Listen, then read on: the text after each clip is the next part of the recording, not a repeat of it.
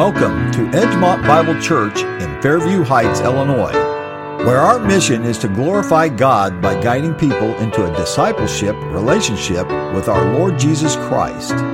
Let's listen in to today's message by our pastor, Douglas A. White. If you take your Bibles and turn to Romans, uh, Revelation 18.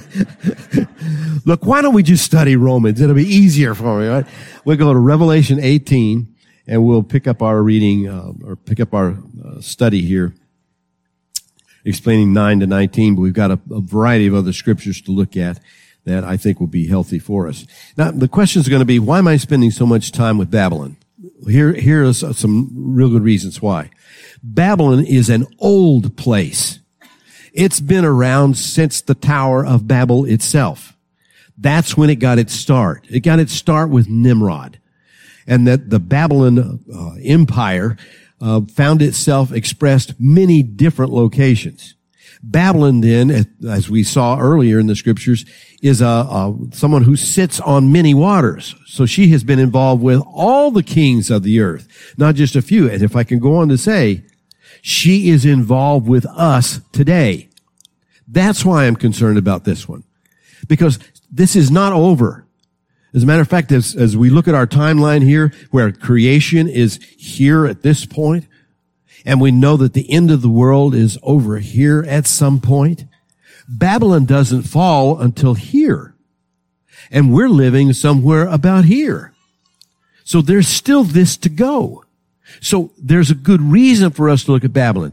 She has been in operation since back here at the Tower of Babel and has operated with all the kings of the earth this entire time and has operated up until this very day we're in. She is involved today with the kings of the earth. Everybody with me?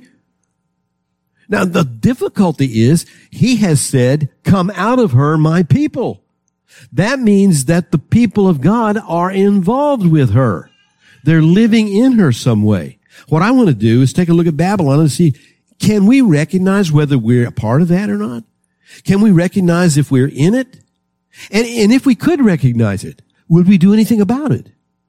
Would we say, I need to change that? I, I don't want to be a part of what's going, she's going to be falling apart. And obviously, before the destruction, God called his people and said, get out of there. It's about to fall. In the same way, he sent angels to see Lot and his family to get them out of Sodom before he did, gave it his judgment. If he's going to call his people out, is it time for us to look and see, am I involved with this group? Am I involved with this city? Am I involved with Babylon or not? Can I recognize her? Do I recognize her? Do I see what I need to do? That's why we want to look at it. That's why I want to spend so much time with it. Because I, I, I see some things that need to be explained about Babylon that may help us understand a little bit more about it. Okay? So, um, I want you to notice in our uh, reading for today, it's the kings of the earth and the merchants who cry. It's the kings of the earth and the merchants who weep. And I was trying to find, okay, what's the relationship going on? Because I see there is a symbiotic relationship, a mutual relationship going on between the political powers or the powers that be, whatever that group is, the kings of the earth, and the merchants of the earth. That the merchants of the earth are getting rich off of what the kings of the earth do. And I'm trying to figure out how does that work exactly? What is that relationship? And here's what I think I've come up with. I've come up with these words to describe it. It's the victor vendor collaboration. That's original of me, guys. Okay. So if you, if you want to quote that, that's okay with me. You know, make, make sure you give me credit for it though. All right.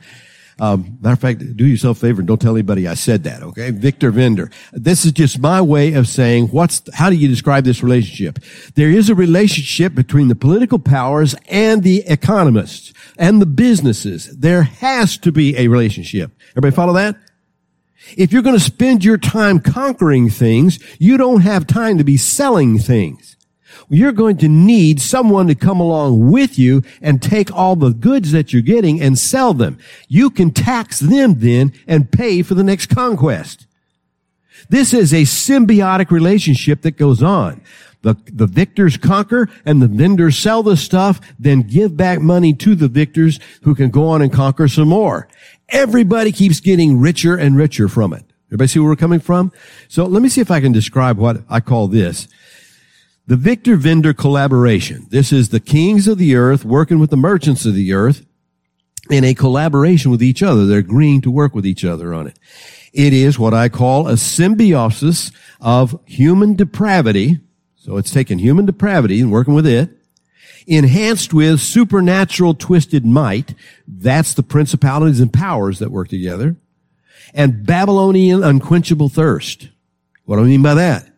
Babylon is a principle, not a place. Babylon is a spirit, not a place. It becomes a place only because when people follow her enough and they prosper from her enough, they build edifices to her. They decorate her, if you would. They outfit her. And they build places that they can look at and say, this shows how rich we really are. Here, I'm, I'm if I can use a biblical illustration, I'd use Solomon. I, I know that Solomon is considered to be the wisest man on earth. And he did ask for wisdom. But I want you to consider what Solomon did. Solomon, though he was wise and made a lot of all kinds of really good proverbs and things to read,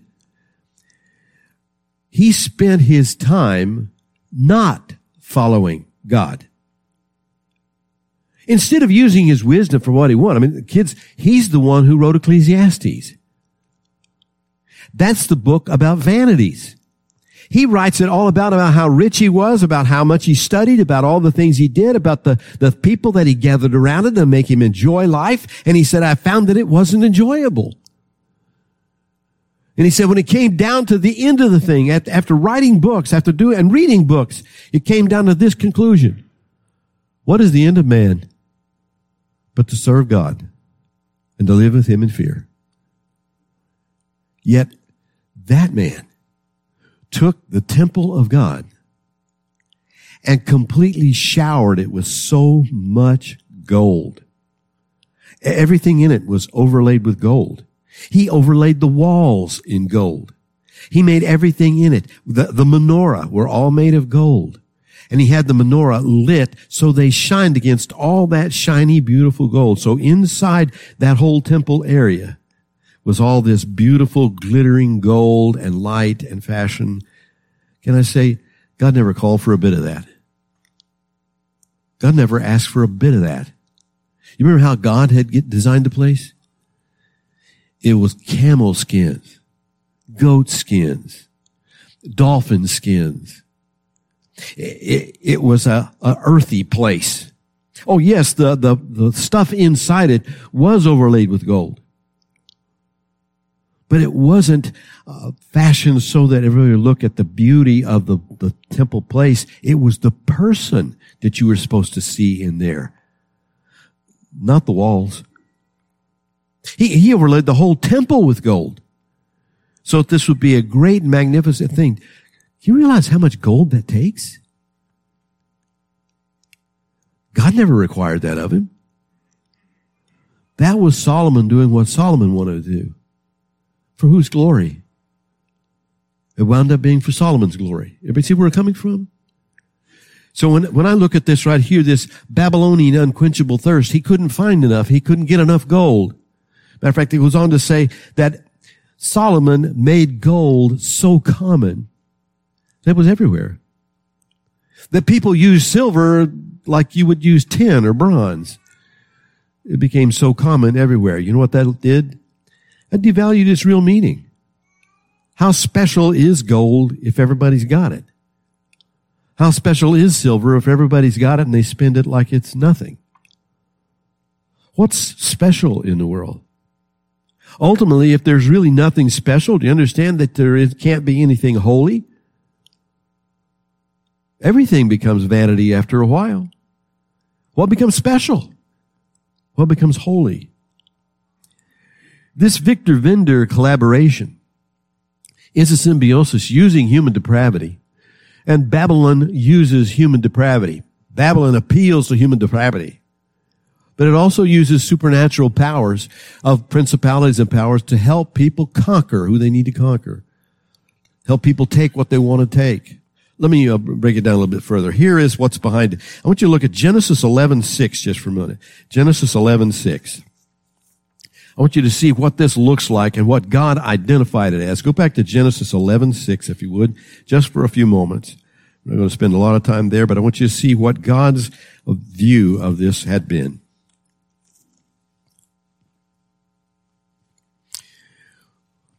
We'll get to 11, um, 6 in just a moment here. Let me work my way down to it. Now the whole earth had one language and one speech. And it came to pass as they journeyed from the east that they found a plain in the land of Shinar and they dwelt there. Then they said to one another, come, let us make bricks and bake them thoroughly. That in and of itself is a technological advance. You follow where we're coming from? They're, they're baking bricks. They're making them. They had brick for stone. They had asphalt for mortar. And they said, come, let us build ourselves a city and a tower whose top is in the heavens and let us make a name for ourselves. I want you to stop there just for a moment that they said, let us make Hashem. Hashem. That is the Hebrew phrase that's used. It means the name. And it means that that's, that's the one they use in the place of the Lord's name. When they don't want to say the Lord's name, they will say Adonai or they'll say Hashem, the name. Here's what they were attempting to do. They were attempting to make themselves God. They're making the name. Everybody with me? All right, let's go further. Let us make the name for ourselves, lest we be scattered abroad over the face of the whole earth. As Susan Nelson pointed out to us in our Sunday school class this morning, this is direct rebellion. Because God had said, scatter out, multiply, get all over the place, go. I don't want you to stick around in one place. They decided they'd stick in one place and build a city that would uh, honor themselves and they would call it by their name. They were creating their own name.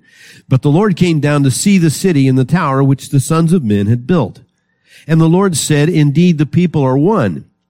They have all, they, they all have one language and this is what they begin to do. So they're recognizing this. This is what they're starting to do, kids. They, they have decided what they're going to do is bake brick. They're going to use whatever technology they can develop and they're going to build for themselves a city and a name and a tower. They're going to be everything. Now, he says that's what they begin to do. Now look on further. That's what they begin to do. Now, nothing that they propose to do will be withheld from them. Do you hear that? Nothing they propose to do will be withheld from them. In other words, this unified people working with their creativity, this unified people could do anything they wanted to do. Nothing would be withheld from them.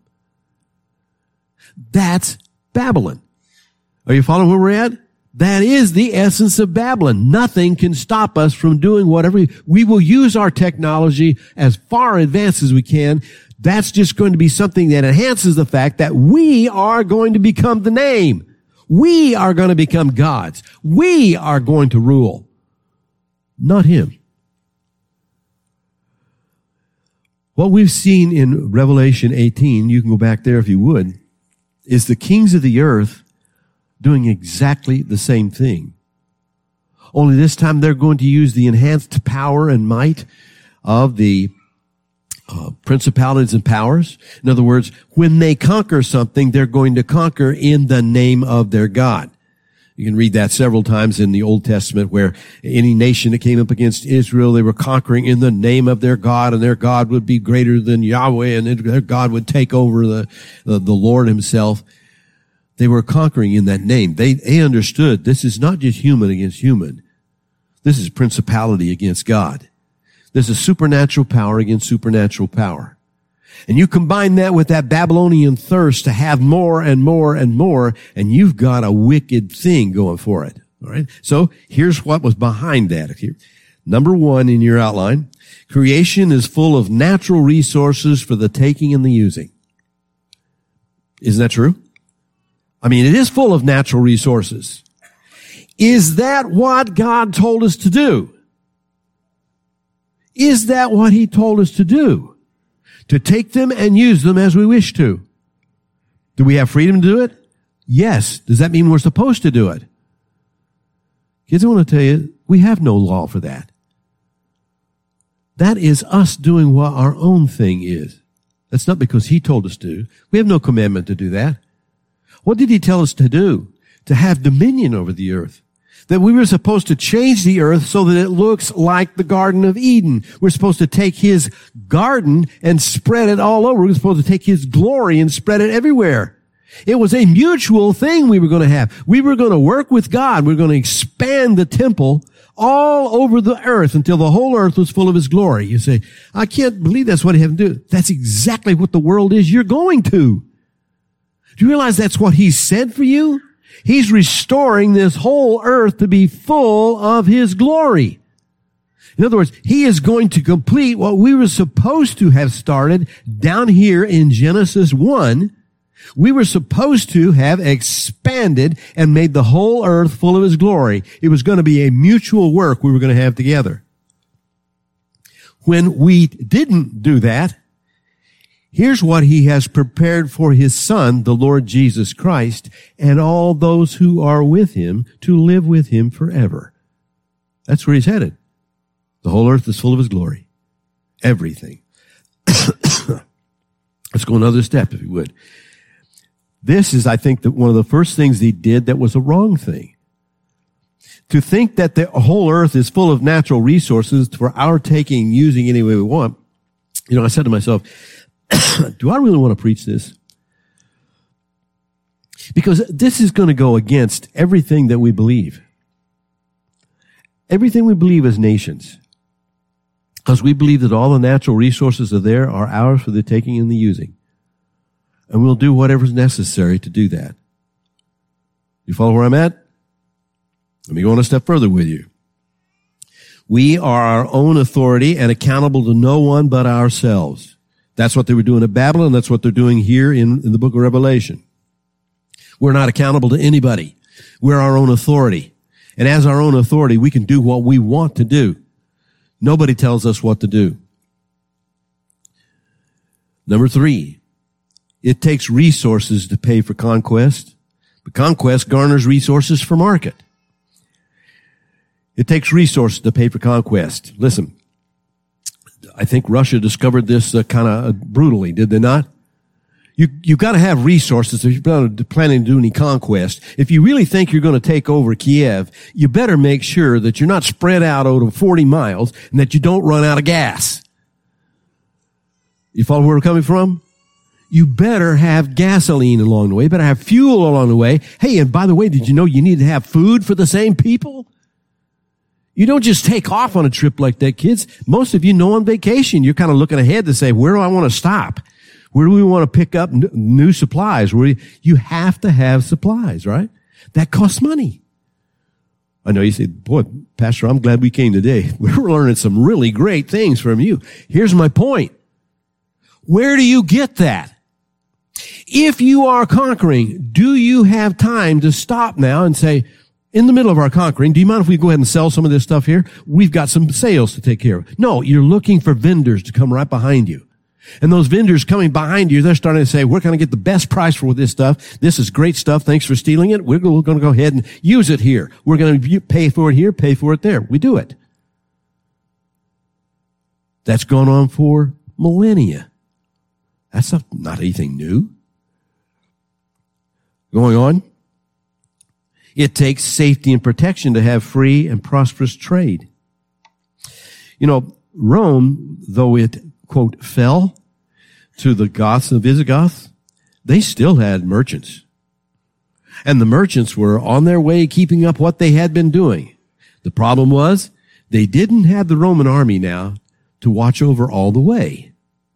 So on their trade routes that used to be protected by Roman garrisons, that used to be protected by Roman armies, were no longer protected by garrisons, no longer protected by armies, and instead now they got robbed every time they went. They go pick up something from China, bring it back, and the all along the way they were robbed and held up. So they never made it back with the goodies. So that meant Rome never had the goodies to buy and to sell in the city.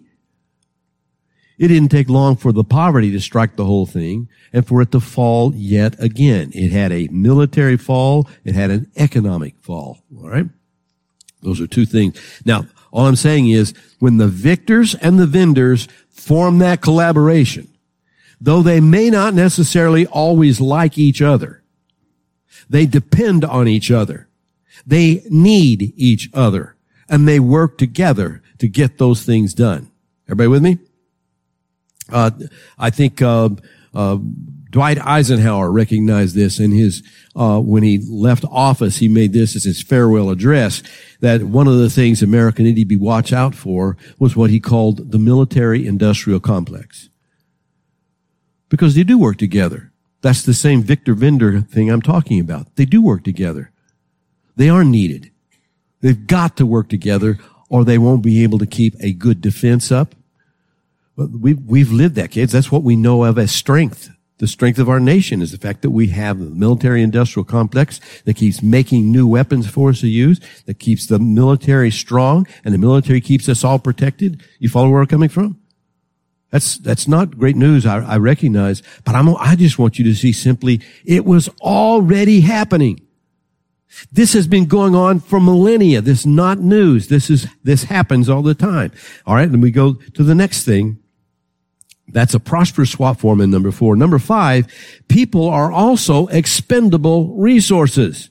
They can accept conquest and domination or be moved. The people are expendable resources. You have things that you want. You have things that you don't want.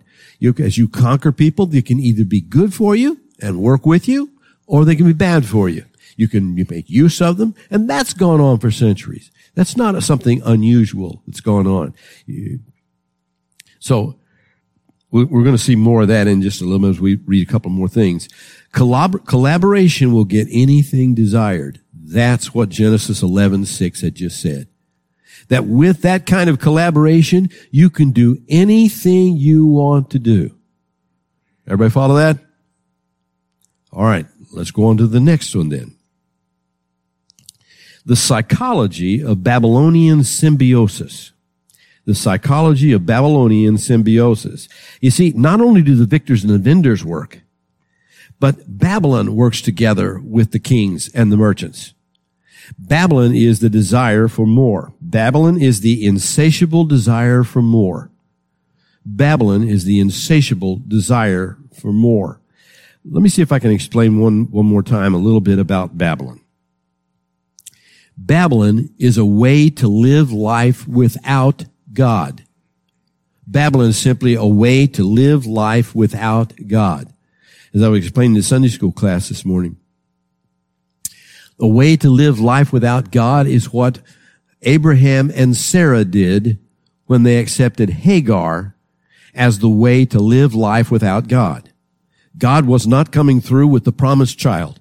He had promised them they were going to have a, a child, and now they were getting so old they couldn't bear children anymore. They figured they better help God out because God just can't get this job done. God's promises seem to be pretty good, but he can't get it done. And I, I'm just going to, not to embarrass anyone, just say, you ever done that for yourself? Ever get tired of waiting on God and decided that God needs a little help? And if God need a little help, all you have to do then is just tell him, Hey, you know, you were a little late. I got this for you. Bless what I got. Okay. That's Abraham and Sarah. And they gave Hagar and Hagar gave them Ishmael. You will get a product from it. You will get something from it. Everybody with me? You will get something from it. Babylon is the principle of insatiably wanting more and wanting it without God. You don't need God to get that. That's what Babel first showed us. Remember, if God had not uh, broken their unity, nothing they wanted to do would have been withheld from them. Babylon is that insatiable desire. Babylon is a world an economy, a government without God or worshiping any God other than the true God. You, you can worship any God you want as long as it's not the true God. Babylon doesn't care which God you worship. Babylon doesn't care if you worship at all. Babylon can let you be secular as long as you're not worshiping the one true God. That's the Babylonian way. All right. Let me go on further. Babylon turns everything into a commodity. Babylon turns everything into a commodity. You know, after a while, you get so tired of having so much stuff that it doesn't mean anything anymore. You just have stuff, have stuff, have stuff. You've had it for a long time. You're used to having all that stuff. That's what makes a commodity a commodity. It's common. It's everywhere. And Babylon is that principle of making everything into a commodity. Another step further. Babylon is the frenzied economy of more, more production, more consumption. It is profit by coercion. And that doesn't always have to be the coercion of an outside force. That can be your own force. Once Babylon takes over within you, once Babylon you're, you're uh, into a relationship with Babylon, you keep getting more. As that one rich man was asked, how much, how, what does it take to be really rich? He said, just a little bit more. Just a little bit more. As long as that's what you understand, that's Babylonian, kids. Just a little bit more. You're never satisfied with what you got. That's what Babylon is about. All right. I know I'm re- repeating this. I, I just want to make sure that everybody understands. Babylon is not a place. Babylon's not a person. Babylon is a principle. And that principle that enters into us takes advantage of our depravity. And as it takes advantage of our depravity, it says, take more, make more, more, more, more, more, more. If you only had this, you'd be better. I've come to see, boy, that's what the Ten Commandments were about. Man, God is, God is oh, just totally wise. There's just no one like him. He, he warned us, don't covet. Why would that, why would that be a problem? Because it's always wanting more. And sometimes it's more of what somebody else has. So you want somebody else's stuff. Where does that lead you? What does that do to you? What does that turn you like when you can't be satisfied? What do you become like inside? You'll never follow God. You can't. Because now you're driven by coercion of yourself, your own ambition, your own desire to have, have, have, have, have. It'll never be enough. Can I just say to you, that's the same world our Lord Jesus Christ came into with all the frenzied people he was looking at there and gave Matthew chapter 6 as a part of the, the Sermon on the Mount. That's the same frenzied world that Jesus came into and said these words. Come unto me, all ye that labor and are heavy laden, I will give you rest. Come to me, all you anxious, worried people, frenzied about getting more done, insatiable with the way you have to do things. You have to be busy. You have to be doing things. You have to be getting it done. That's why he gave the Sabbath. Because it kills you. That's Babylonian. Am I making sense? Babylon is a seven day a week urge to have more. It never rests. That's why it's going to have a hard time coming to the Lord Jesus Christ.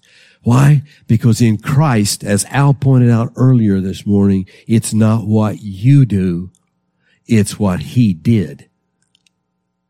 And that's hard for people who are hard driven workaholics to accept that I'm willing to accept someone's gift in my place for my salvation. Tell me what I have to do to earn it. It's to those people he said, you need a rest. You need a rest. You're killing yourself. I need you to rest one day a week. I need you to rest at night. I need you to turn off the lights and go to bed. I need you to get refreshed. I need you tomorrow. I have things I want you to do tomorrow. And if you don't rest, you won't be worth it. I need you to rest one day a week. He even took it further, kids. I need you to rest every seventh year. I need you to stop. I, I, need you to see that I will feed you in that seventh year with what I gave you in the sixth year. I, am going to do it so much. I want you to see that what I feed you in that seventh year, I can feed you also in the eighth year because it won't come to fruition till the end of the eighth year. Wow. He was reversing Babylon because that's what Babylon's all about. The insatiable desire for more. Okay, let me go on further. To have more, one must work more or find a way to get someone else to work for him. To work more leads to greater stress and anxiety. Number four, Babylon is worldliness. It is 1 John 2.15. It is the lust of the eyes, the lust of the flesh, and the pride of life. That's the essence of Babylon. That's what she uses to draw you in. Don't you think you'd look good in that car? Don't, don't you think you would look good in those clothes? Don't you think you would look better in that house? Kids, everything that drives us, maybe that's too broad and general a statement, the things which drive us are the very coveting and lust that is Babylon. It's the very stuff that's killing us.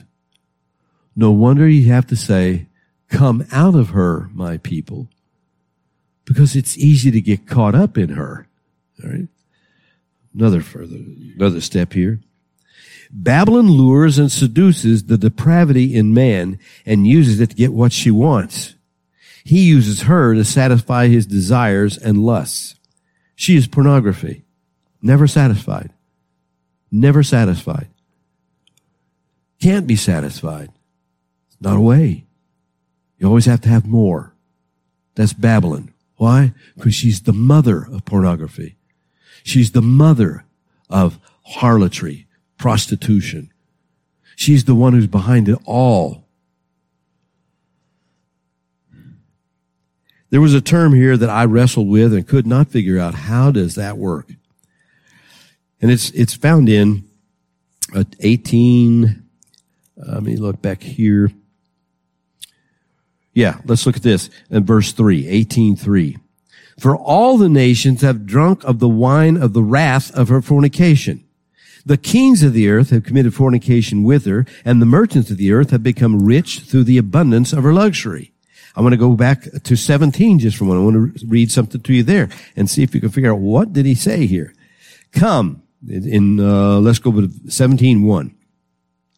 Then one of the seven angels who had the seven bowls came and talked with me, saying to me, Come, I will show you the judgment of the great harlot who sits on many waters, with whom the kings of the earth have committed fornication.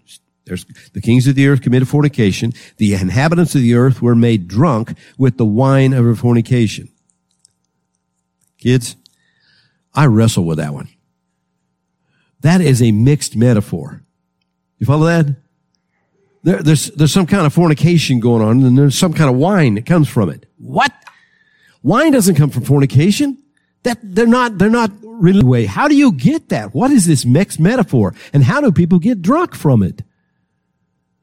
Also, here's, here's what I started discovering. So hang with me, all right?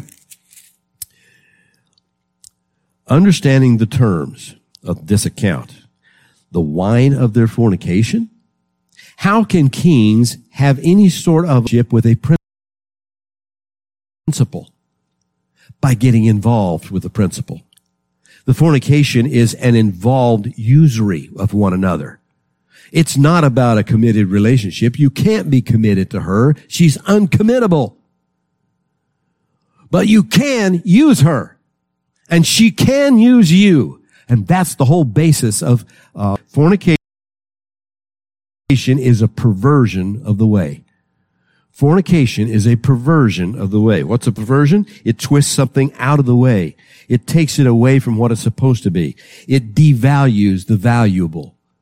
Listen, the, the, the I, I, said this years ago, and, and, it made several, even my my brothers in faith, uh, upset. Until we get back to understanding that sex is procreation, not recreation, we're still going to have a problem. As long as you treat sex as a recreational activity, we're always going to have a problem with this thing. Sex was about bringing children into the world. Now, let me see if I can go another step further. Church doesn't like always having talk like that. Why?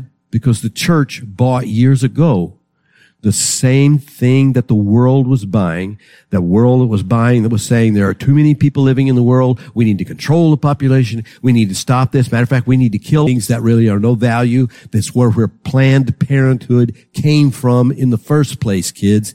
That's why Planned Parenthood chose abortion as a way of Planned Parenthood. They were all believing, and listen, Hitler was believing the same thing that Margaret Sanger of Planned Parenthood was. She was believing the same thing that a philosopher in England was believing. They believed that you should limit the human race. Poor people need to be eliminated from the earth. The, the, the races of earth that are not doing the, the right progressive stuff need to be eliminated from the earth. Sterilize as many people as you can. Do them all in. And the church bought into it after a while. It was God who said, be fruitful, multiply, have children, fill the earth. It was God who said that. But in our Babylonian way of looking things, you said that's too many people. We can't possibly survive that way. We can't possibly have enough food that way. Therefore, let us cut down the size of our families.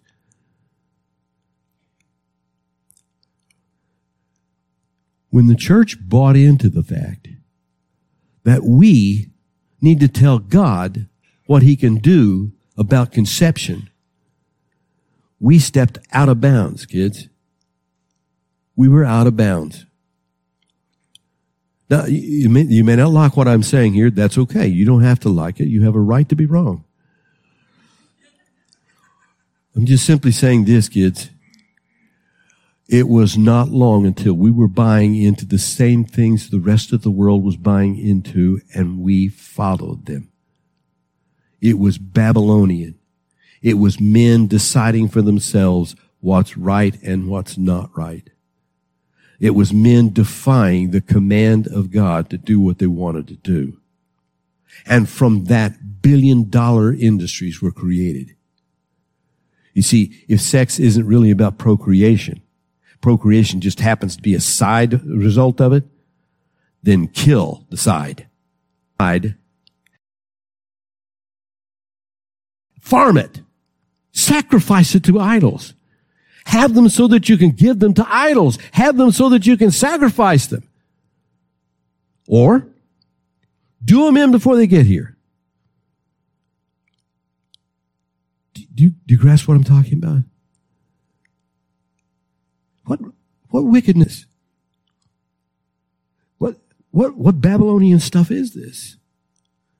Fornication is a perversion of the way. Fornication is saying, no, no, no, no. Don't worry about the kid thing. We don't have to. Let's just have the fun sex. Let's just have pornography. Let's just have a, a, a prostitution. Let's just have bestiality. It doesn't matter as long as you're getting to enjoy your life. That's fornication. And that's what the kings of the earth did. You see, conquest was not what God told us to do. Matter of fact, in looking over the whole reason that God created us, no place in there does it ever say rule over one another. No place.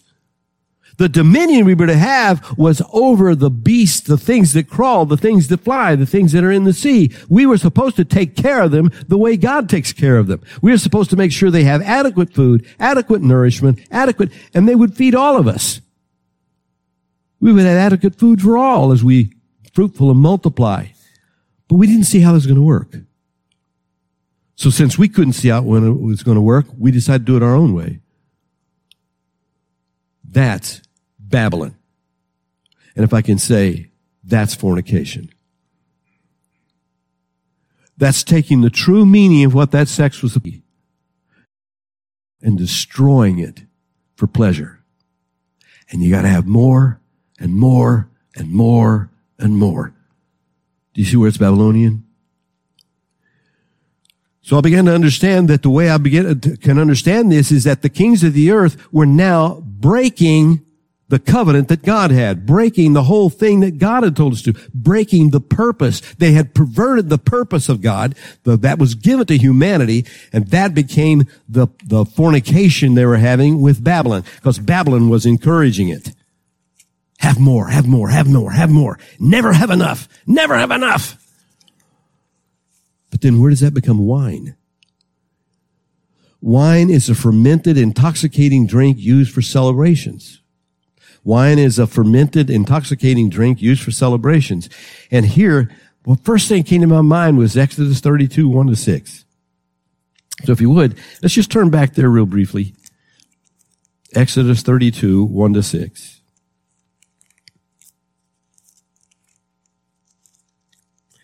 Now, when the people saw that Moses delayed coming down from the mountain, the people gathered together to Aaron and said to him, Come, make us gods that shall go before us.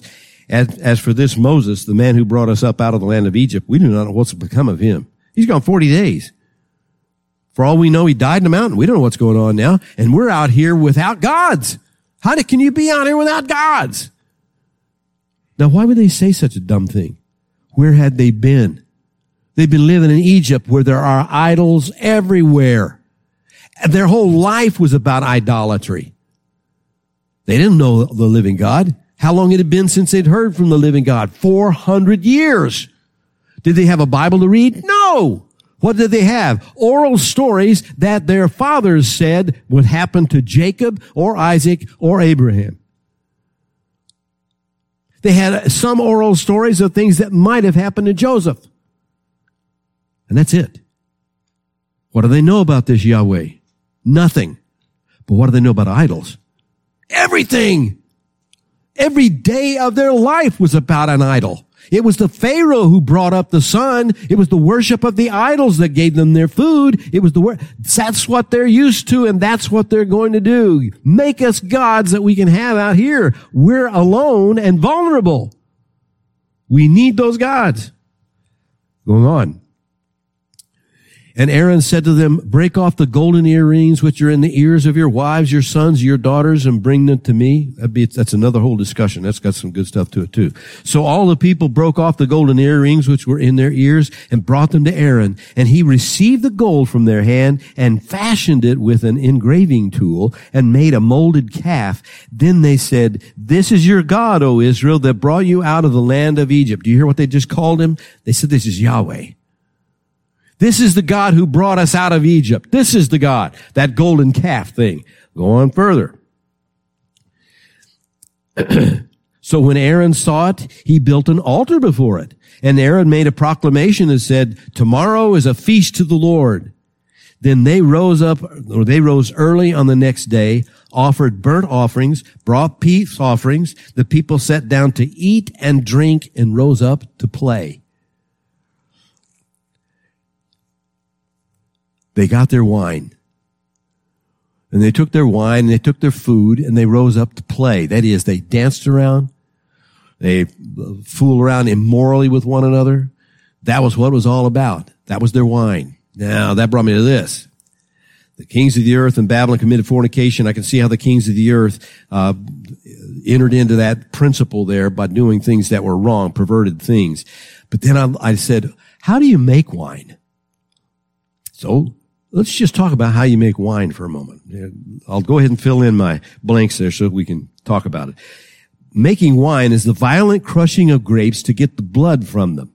Given a little time to ferment, the people have wine with which to celebrate. Overindulging is getting drunk. All right. And let me just, let's just describe this process. You, you have this harvest of grapes. You toss it into a vat. Then you get into the vat and you stomp it. You want to stomp it as violently as you can because what you want to do is get the juice out of it. Now, on the skin of that grape, there is a yeast. And that yeast gets into the mix of the juice that's going out there and becomes a natural fermenter. You've got the sugar of the grape and the yeast of the, the skin of the grape. That's all mixed in together. So you stomp it and out it comes in this little flow and they dug, dug, trenches for it and they took it to vats in the ground. Those vats in the ground, with all that ran in there when it got full enough, they covered it over.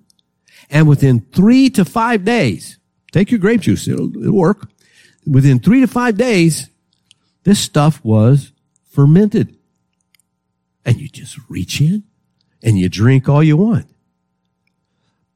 Friends, what was it the kings of, of the earth did? They stomped the grapes of people. That was their fornication. Remember? This was their perversion of what you're supposed to do with people. Are you supposed to be stomping people? No. You're supposed to be conquering people? No. You're supposed to be building and making a dominion of the whole earth and making it more and more like the kingdom of God. But instead, they're stealing from other people. They're killing other people. And the wine which runs out becomes the wine of their fornication. So the blood of those people and all the goods of those people became the things that you could drink down. You, oh, you didn't have to be involved in the conquest.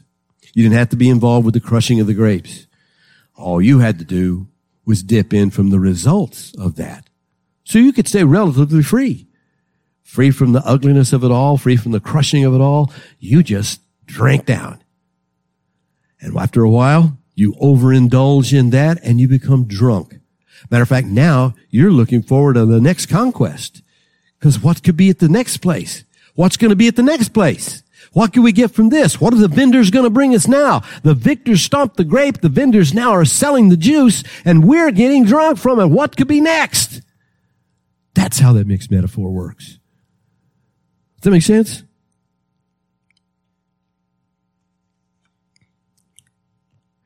So, let letter B. They crushed the lives of those they conquered and took their possessions for themselves.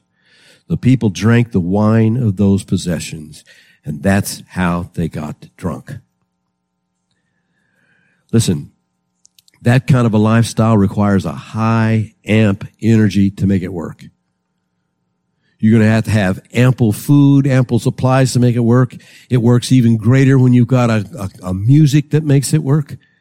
If you've got a, an entertainment form that makes it work, this thing works great. You can now just follow the high amp energy that's involved with that kind of frenzied activity until it just wears you out. Let me ask you. In all of that frenzied activity of more, more, more, of advantage of advantage of advantage of taking and taking and taking, of being privileged and privileged and privileged. Where are our children today? Is it any wonder they don't really see the benefit and value of following Christ? When the greatest thing to follow is Babylon. There's a lot of high energy in Babylon. And yet they've seen enough to know who wants Babylon. That's gross. So here they are, torn in the stress and anxiety of a culture that is stressed, getting all the things they think it need to have, and stressed with, I don't want to get involved with that. I don't want to be in that. Somehow tossed now in the middle of it all. Can't figure out what to do with their lives. They can see what they don't want. Not sure what they do want.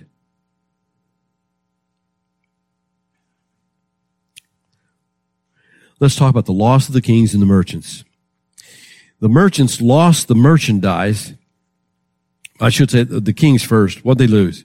They're looking at it and it says, uh, look at verse 9. The kings of the earth who committed fornication lived luxuriously with her, uh, will weep and lament for her when they see the smoke of her burning standing at a distance. What's what well, they talk about now? This Babylon is the one they built in her honor. This is the one that's decorated. This is the one that's got the silver, the gold, the, everything that it needed, all those things that was there. This is what they're seeing. The result of their building this temple, this edifice, here's what they're getting.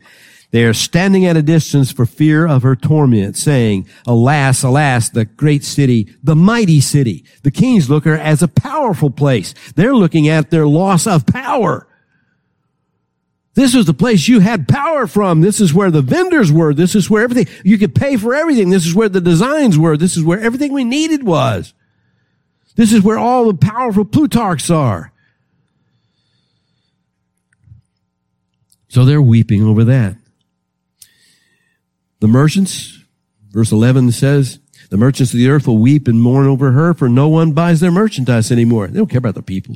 There's nobody there to buy their stuff. They got lots of stuff to sell now.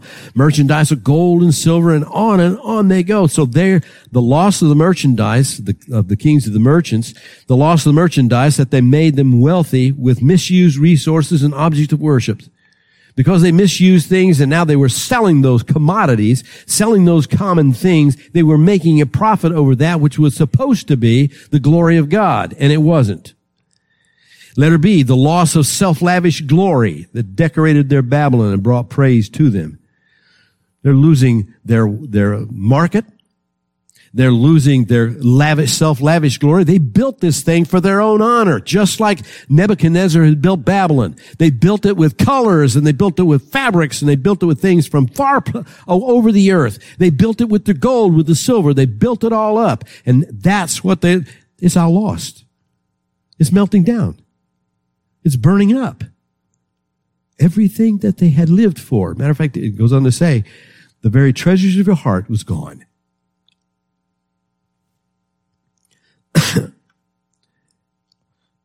If I can say, even the loss of the use of other human beings for their own profit and pleasure. Look, if you would, it says that the, uh, uh, yes, verse 13. they lost cinnamon and incense, fragrant oil and frankincense, wine and oil, fine flour and wheat, cattle and sheep, horses and chariots, and bodies and souls of men. Do you see any devaluations going on with this? this is the devaluation of everything because they're making it so common. They got so much of it, always looking for more and more of it. It's so common. Now they don't have anybody to sell it to. They made even bodies and souls of people common merchandise. That's human trafficking, kids. Human trafficking is not new. Been going on for centuries. They sold the bodies of souls and people. And that's what they're weeping. They don't have them to sell anymore. They're all perishing in that. Jesus would say it this way it was the loss of their very own souls. These merchandisers, these merchants, and these kings lost their souls. They gained the world, but they lost their soul. That's what Jesus warned about. What profit is it to a man if he gains the whole world and loses his own soul? They lost their soul, kids. They, they couldn't repent. There, there was no chance to repent. There wasn't anything they wanted to repent of. They lost their profits. They lost their merchandise. They lost their glory. They lost everything. Now, I want you to notice they stayed, kept their distance. Look, there's nobody running in there to try to grab the stuff out of there and spare it. There's nobody even attempting to put the fire out. It's too intense. The judgment is too strong. They can't get there. They have to just sit back and watch. They have lost everything, kids. They had invested their life in this stuff and it's gone. Gone. And they're going to comment, it's gone in an hour. Man, that didn't take long. It took us a lifetime of conquest and collecting and bringing it all together and selling and making. And in an hour, it's gone. They keep the distance from her, lest they become part of her just destruction. It was too hot to rescue too intense to put out. The destruction of this decadent city is near the end of the tribulation. I want you to think with me just for a moment. All this stuff that they have going on here, that's at the end of the tribulation, okay? This is just before Jesus Christ comes back. Can I ask you something? How much has gone on before here? Can I take you back here where there's been a tremendous persecution in the first part of this thing? Where God had opened up seals and a third of the earth is gone at one time. God had opened a seal. Another fourth is gone. There has been famine. There has been all kinds of disaster. They're talking about the ships and there, do you remember what the ships are sitting in now? Bloody jello. And they're still trading. They're, they're still thinking of this as the, a great and mighty city. There, there is still this trafficking going on. There's still all this value placed. The world is burning up. How depraved do you have to be? How low down do you have to be? How insane do you have to be before this is uh, time to repent? They still did not repent.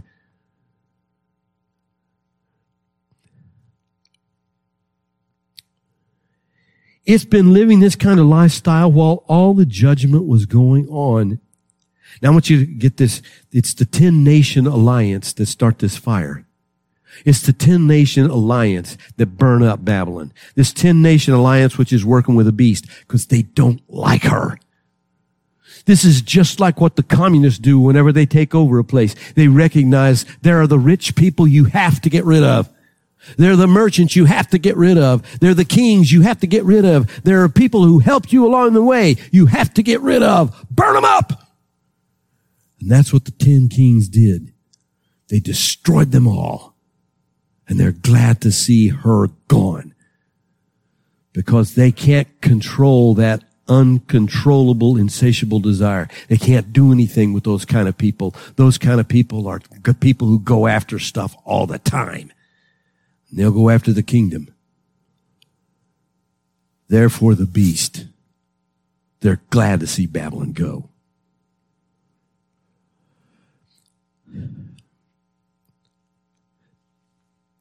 Jesus came just to such a frenzied world, just to the same kind of world that was going on right here. Jesus came and said, I have come for you all you who are heavy laden, you're burdened, you're in that frenzy, you're in that anxiety, I've come for you. Put your confidence and trust in me. Now look, here, here's the deal, kids. Everybody here's got a choice. You can either stick with Babylon and go that way, or you can go for a minute and say, wait a minute. I'm not into that. I'm going to follow the kingdom of God. I'm going to seek first the kingdom of God and his righteousness.